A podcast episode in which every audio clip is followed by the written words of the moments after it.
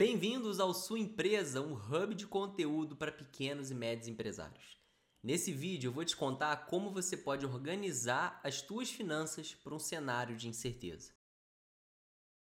Todo final de mês você deve sentar, fechar teus custos, teu faturamento, apurar o teu lucro e ver o que, que melhorou, o que, que piorou e traçar a projeção para o próximo mês. E você pode fazer isso pelo semestre, para o ano, para dois anos, três anos, enfim. Mas a pergunta é, como que eu vou traçar essas estratégias ou replicar, né, essa previsão em um cenário de incerteza? Se eu tenho uma dúvida em relação ao futuro, como é que eu posso projetar o futuro da minha empresa? As grandes empresas têm uma solução para isso. Se chama orçamento. Eles têm funcionários e equipes dedicadas a elaborar, atualizar e acompanhar um orçamento semanal, mensal, trimestral, anual. Eles vão acompanhando esse orçamento, assim como gerenciando ele. Mas eu tenho quase certeza que você não tem um funcionário sobrando para colocar, para ficar só organizando o teu orçamento. Na verdade, eu tenho até dúvida se você tem ou não um orçamento. Não tem problema. O importante é, eu vou projetar o final do ano, eu vou me preparar para aquilo que está começando a acontecer agora. Por exemplo, esse vídeo vai sair em outubro. Nós temos novembro, dezembro, que é um mês, né? São meses muito fortes para o comércio. Então você precisa organizar. Como é que eu vou projetar quanto que eu vou vender? Como é que eu vou projetar o que, que vai sobrar de dinheiro, vai faltar de dinheiro na minha empresa? Isso por si só já é difícil. Quando a gente está falando em um cenário de incerteza, de dúvida, de medo, de apreensão em relação ao futuro, como é que você faz isso? Calma, existem algumas dicas que eu vou te dar nesse vídeo para facilitar esse teu trabalho. A primeira dica é tenha tudo em mãos, anote todos os dados da tua empresa, seja utilizando uma planilha, um papel ou um sistema como o Minota. O Minota é uma startup que eu sou cofundador e que te ajuda justamente nessa organização das finanças do dia a dia. Eu vou deixar o link aqui embaixo para o site e para a loja do Google e da Apple para você ir lá conferir. Mas utilizando o Minota ou não, você precisa organizar e anotar os dados da tua empresa para que você tenha a base para analisar. E a segunda dica é mantenha-se informado em quantidade e qualidade para que você consiga tomar as melhores decisões. Lembra, lá em dois mil e vinte, quando começou a se falar ah, vão ser quinze dias, vão ser vinte dias, trinta dias, e a ciência já estava convergindo para um período muito maior, né? Então, e na época eu conversei com muitos empresários e falei, não, isso aí é quinze dias, mês que vem tá tudo normal. Não. Quem acompanhou as notícias de fontes seguras, confiáveis, percebeu que seria muito mais complicado e duradouro do que aquelas notícias mais superficiais estavam tentando passar para nós. E ficando bem claro, isso não é se desesperar, não é ficar neurótico, paranoico. É mantenha-se informado de forma ampla. Fure a sua bolha. Se você só está recebendo informação sobre X assunto, senta e se força. Procura outros assuntos que podem complementar a tua realidade.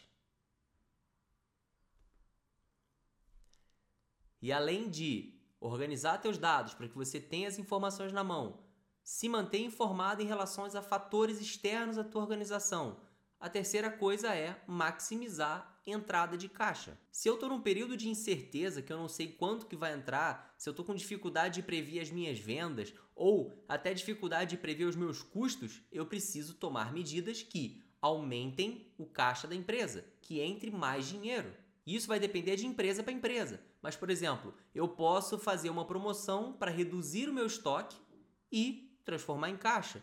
Ou eu posso é, fazer uma política de venda para clientes levarem mais peças, em vez de uma peça só, duas peças. O que, que eu estou fazendo? Reduzindo o meu estoque e transformando em dinheiro no caixa da empresa. Se eu puder renegociar, prorrogar alguns prazos, organizar um pouco mais as finanças para que você tenha margem, porque se está incerto, se você, por exemplo, precisar é, é, de um pouco mais de dinheiro para aproveitar uma oportunidade ou para evitar um problema na tua empresa, beleza, você tem aquele recurso em caixa. A quarta dica é desenhe o máximo de cenários possíveis. Cenários pessimistas, otimistas, muito pessimistas, que é importante também você pensar no cenário muito pessimista ou até mesmo muito otimista, né? Porque nós temos a tendência a pensar sempre naquele meio do caminho. Mas e se as coisas piorarem muito? E se melhorarem muito? Né? Então é importante que você também olhe para esses dados, desenhe esses cenários. Por exemplo, é, vou projetar as minhas vendas para o final do ano agora. Eu vou fazer um cenário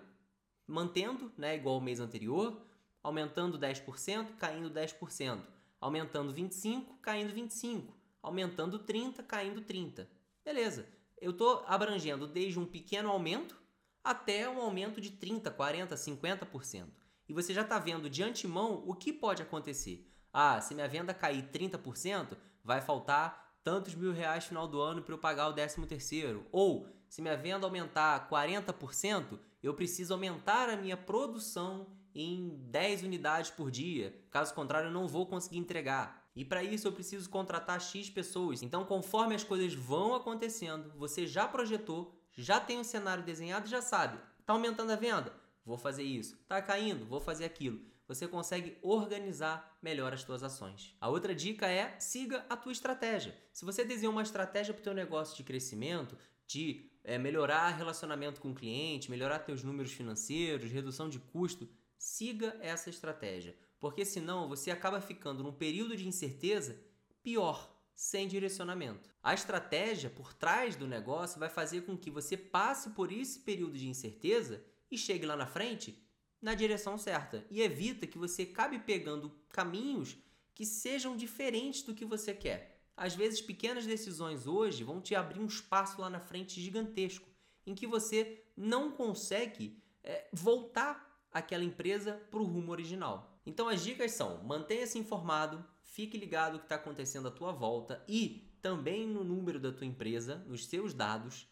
Desenhe vários cenários, incluindo os negativos, os extrapositivos, para que você já tenha mais ou menos traçado o que você vai precisar fazer caso um cenário desse se concretize. Pense sim no pior cenário possível, para que você esteja preparado para tomar as decisões antes que sejam necessárias e que essas decisões estejam sempre alinhadas às estratégias que você traçou para a tua empresa. Enfim, essas são algumas dicas que você consegue utilizar no teu dia a dia para melhorar esse período de incerteza. E isso você pode usar tanto em períodos de mais incerteza quanto de menos incertezas. O que vai aumentar vai ser o impacto e também o fator de importância que você vai dar para cada cenário desse. E aí, como é que você costuma lidar com a incerteza no teu mercado? Me conta aqui embaixo nos comentários ou lá no meu Instagram, arroba antoni coelho dois. E me conta também o que você está achando da terceira temporada do Sua Empresa. Nós estamos chegando quase na metade da temporada. O próximo episódio é o nosso quinto episódio. Então me conta aqui o que você está achando que pode mudar, melhorar e também sugestões de temas que você quer ouvir eu falando aqui para você.